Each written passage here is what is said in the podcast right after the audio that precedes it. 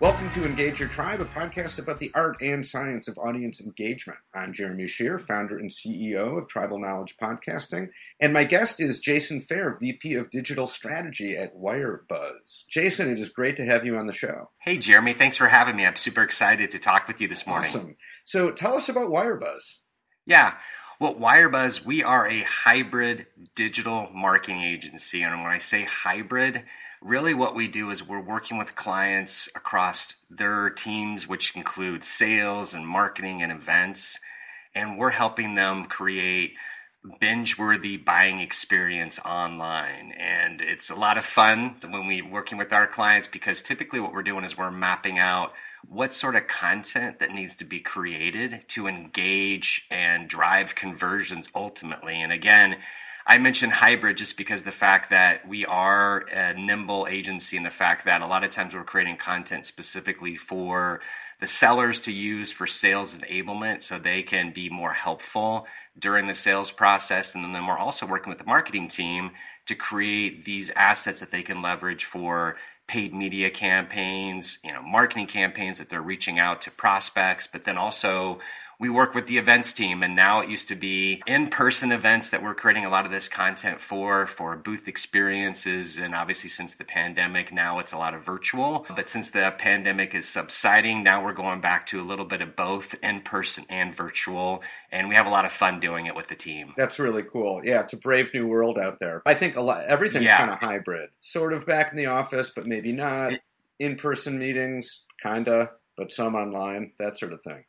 Yeah, exactly. This crisis brought up a lot of good opportunities. And like myself, I have a hybrid work schedule. So I'm in the office a couple days a week, and then I work from home a couple days a week. And it seems like that's the kind of the momentum moving forward is like I think people are more accustomed to doing this hybrid schedule, which I think makes a lot of sense. Yeah, I think it does, given the technology, right? Good to have the freedom to do it. Yeah. So now on the WireBuzz website, exactly. It says there that you guys approach marketing one way you approach marketing is getting prospects to know what you know and believe what you believe. And the you there is for your customers. So what does that mean? Yeah, it means a few different things. And I think we can all agree that most buyers now prefer to go on their own journey online. And what we're doing is educating our clients in how they can do that, not in a salesy kind of way. It's more of how can you get into the mindset of your buyer to making sure that you're educating them in a thought linear sequence. So, obviously you were on the site, you may have came across the Momentum Method. And the Momentum Method is our 5-step messaging framework that really delivers a sales argument. And it's this super cool narrative sequence that we put together that really is the glue that binds your prospect's attention digitally, right? And I think we can all just understand that most people, and it doesn't have to be your typical B2B or B2C, those elements are kind of merging. And we're really talking about today's modern marketer and modern buyer as H2H or human to human. And we just need to connect with them and get in their mindset and be able to put this argument together as they do their research on any type of solution that they're buying nowadays. Okay, that sounds really interesting. What does that look like? Can you give me a concrete example? Yeah, and this can work across multiple industries, but as I mentioned, there's it's 5 steps. And the first step that you need to do in the buyer's journey is you need to align with whatever prospect that your target audience is, whatever that persona, avatar, whatever you want to call it. All companies have this typically, and you want to align with them at the very beginning, and you want to get into their mind, understanding what they care about right now, today. Then that's basically the hook, right? You've got them, you've got their mindset. And then as you go down the journey with this prospect, the second part of the framework is to really understand, hey, what's the real problem? Which of course your solution solves, right? But your prospects have certain things that they care about, and you want to make sure that you can address those through that messaging framework so you're aligned with them. And then as you go through it, that third step is now you want to bring up your competitors. And I know this is a sensitive topic because a lot of people are like, oh, I don't want to address my competitors and, poke fun of them. And it's not really that you're poking fun of them, or what you're really doing is having your business have an opportunity to give your value proposition, right? And it's if that person's going down their own rabbit hole of research, they're going to be popping across multiple sites anyways. So you have a great opportunity right there because you've got their attention. Let's talk about the competitive landscape. And you can even talk about pricing and how you're different if you need to, but it's just a way to align with that prospect to understand, hey, they're going to go through that research on their own. So let's just address it now. Mm-hmm. And then that fourth step, Jeremy, is actually when you talk about your solution for the first time, right? There's only certain competitors or certain companies that can talk about their solution at the very top, which is that first stage. One of the companies that comes to mind is like Apple, right? Apple does a great job. They can start with product right away. Most businesses that we work with, you need to start convincing them at the top. And then as they go through the journey, finally that fourth stage, again, is you can talk about your solution and how your solution solves their problems. And then just like we do our own research as we go down, there's probably going to be some last lingering questions. And at the towards the bottom of that journey, that's where you want to eliminate buyer resistance and have those frequently asked questions that most solutions have, because the sales team have, they've overcome those objections. So typically we're working with the sales team and the capacity to understand, hey, what's that buyer's journey look like? What are those frequently asked questions that come up? Let's make sure we get those online. So what happens when that person goes through the journey, as they're at the very bottom of that journey, they're 80% of the way there. They've got all their answers, all those questions answered. And that basically the next step is to either book a meeting, reach out to the seller, those sorts of things. But we want to create that thought leadership journey, digitally through that framework. Okay. There's a lot to unpack there. There's a lot of substance. So I want to go back to, I think, one of the first things you said, the buyer persona. The goal there is really to say, okay, here's our ideal prospect. We need to understand who are these types of people and what do they really care about. So how does that jibe, though, with, again, the language on your website is getting prospects to know what you know and believe what you believe? Because the whole idea of a buyer persona is to try to figure out what they know and what they believe. So are you trying to convert them to what you know and what you believe, or is it more like a melding of the minds? Like you want to bring those two things together? Yeah, it's definitely melding those things together, because again, when these people are going down their own journey, we need to make sure that we're checking off all those mental boxes that they have, right? And, that's the transfer of information. So if I'm a business, you have your sales process. And what happens a lot of time is that sales process happens through the seller, right? So you see this all the time, Jeremy. You go to someone's website, they've got a little bit of information. And then that CTA right away is, hey, book a demo. Mm-hmm. And let's say it's a Saturday and I'm going down the rabbit hole for whatever solution. And I don't want to wait till Monday for the seller to call me, right? I'm doing my own research. Give me as much information as you can about your solution so I can do my own research, because that's the way buyers prefer to learn. And that's the information that we're transferring. And typically what we're doing is we're digging in with the sellers, the sales team, to understand, hey, what's your go-to market strategy? Because sometimes, and I know you've seen this before a lot, Jeremy, but what happens a lot of times is marketing and sales, there's some friction, right? Yeah. And marketing saying, hey, here's your collateral, here's the process, here's what you need to do to transfer that information. And then the sellers, like the sales team, are like, oh, but we don't message that way. And, oh yeah, I know you said 5 pieces of collateral. We really love these 2 because they convert. And we help bridge that gap to understand from a digital perspective, the buyer's journey. Well, let's bridge that gap. Let's understand what's resonating with the buyers first, and then also what the sellers are using. Because again, we want to make sure whether it's on the marketing side or the sales side, there's alignment. So if I'm a buyer learning about your solution for the first time, if I go to your website, there's synergies with what the seller does too. Mm-hmm. But a lot of times those synergies aren't happening. And what happens from the buyer perspective, and If you're customer centric, you want to eliminate confusion, right? Because if there's confusion during the sales process, guess what happens? That buyer bounces because they don't understand what that solution's all about. So really that's part of the crux of our agency working with clients, is really to help simplify that sales process digitally, but then also clarify their message, and it resonates across with the sellers and the marketing team. Okay. Yeah, that's so crucial. So it sounds like you help with that sales marketing alignment that's so often misaligned. Yeah, exactly. And, you know, you mentioned personas and avatars, whatever you want to call it. The typical one size fits all approach today just doesn't work. So you need to make sure you have your personas mapped out ahead of time. And most of the clients that we work with have multiple personas, mm-hmm. and you need to message them differently, right? And it just depends on what your solution is. But, you know, if you're talking to someone, let's say in IT, about your solution, you're going to talk to them much differently than you would talk to someone in finance about your solution. Yeah.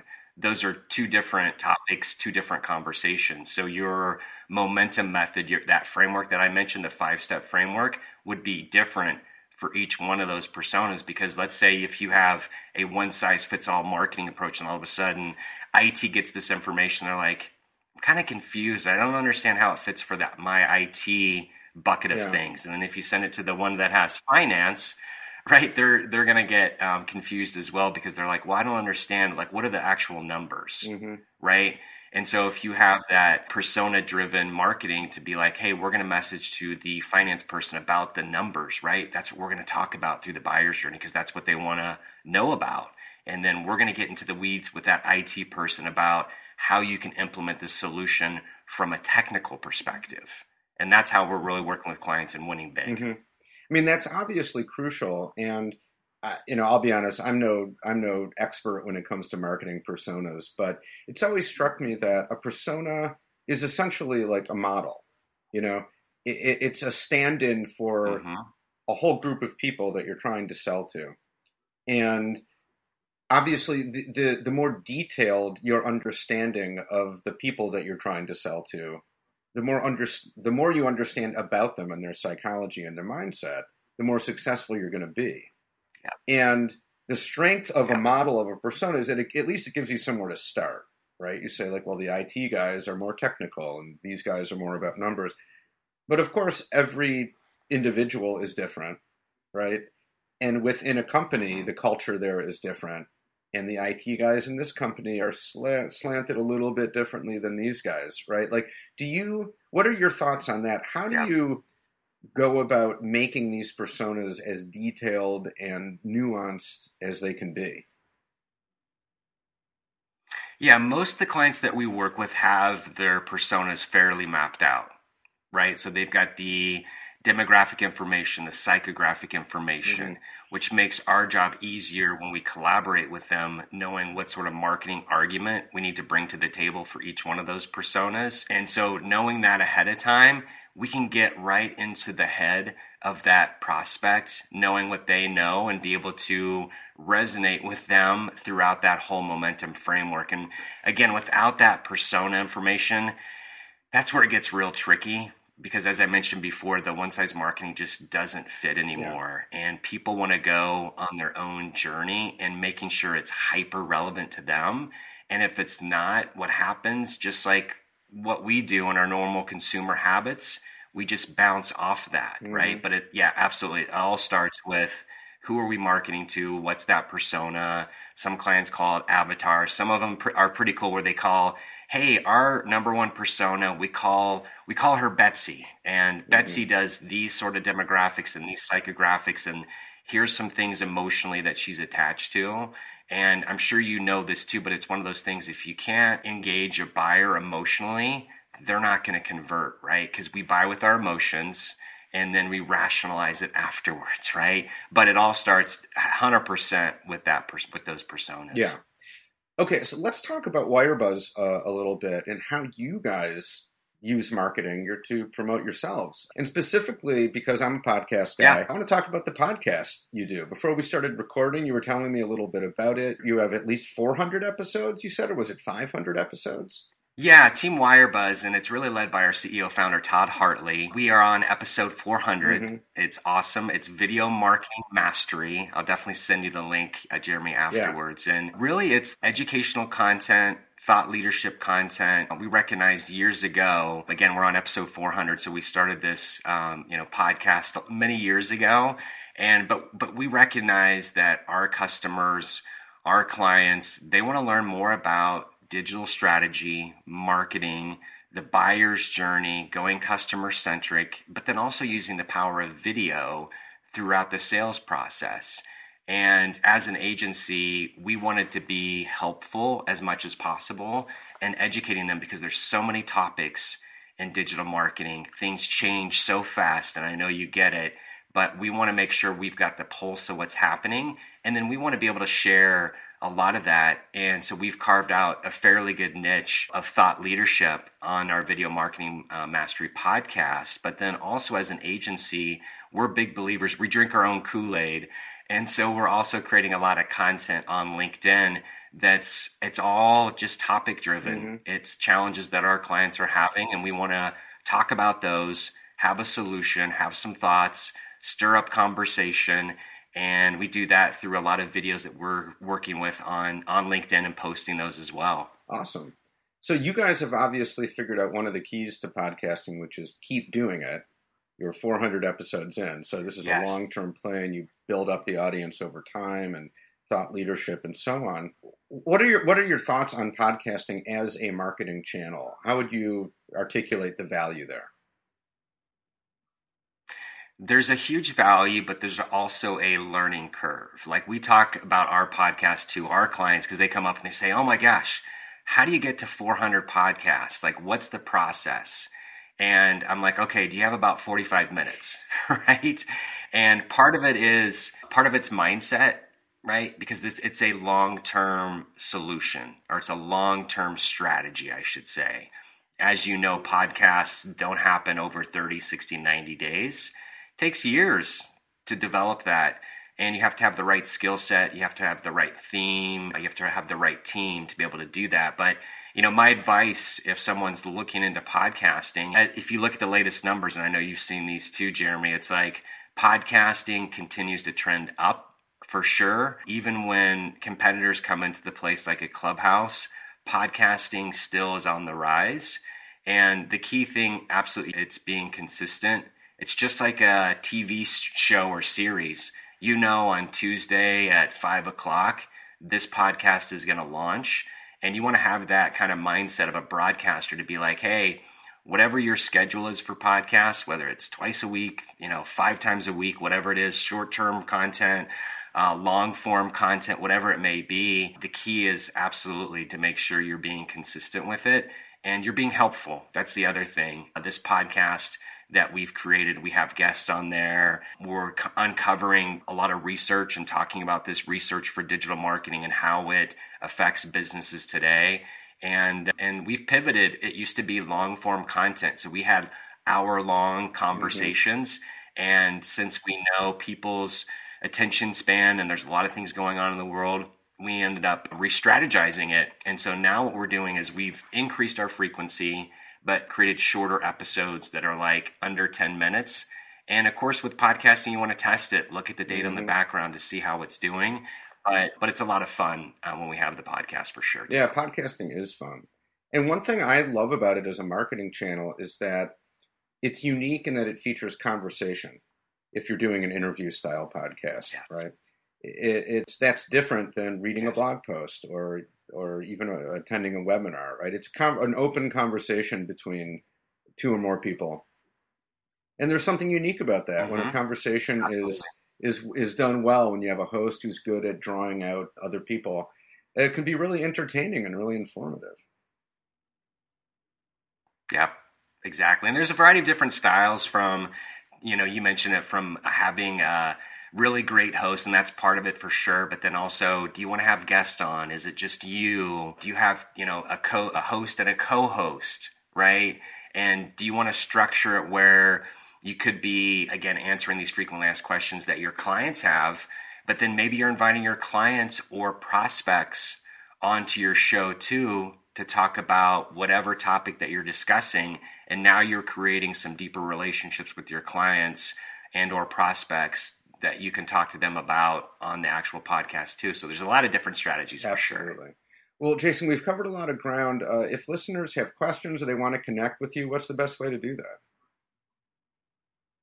Absolutely, Jeremy. The best way to hit me up is on LinkedIn. I've been a LinkedIn fan for many years, and they've been making some inroads and really adding a lot of bells and whistles or new features to keep people on the platform. And I think they're doing a wonderful job. So yeah, hit me up on LinkedIn. I'm dropping information every single day, educational, helpful information for my clients. So that's the best way to connect with me for sure on LinkedIn. Okay, and we'll put your LinkedIn link in our show notes. Yeah. So, all right. Well, Jason, thank you so much for your time and for an awesome conversation. Yeah, Jeremy, thanks for having me. Super fun. Excited to continue the conversation at some point down the road too.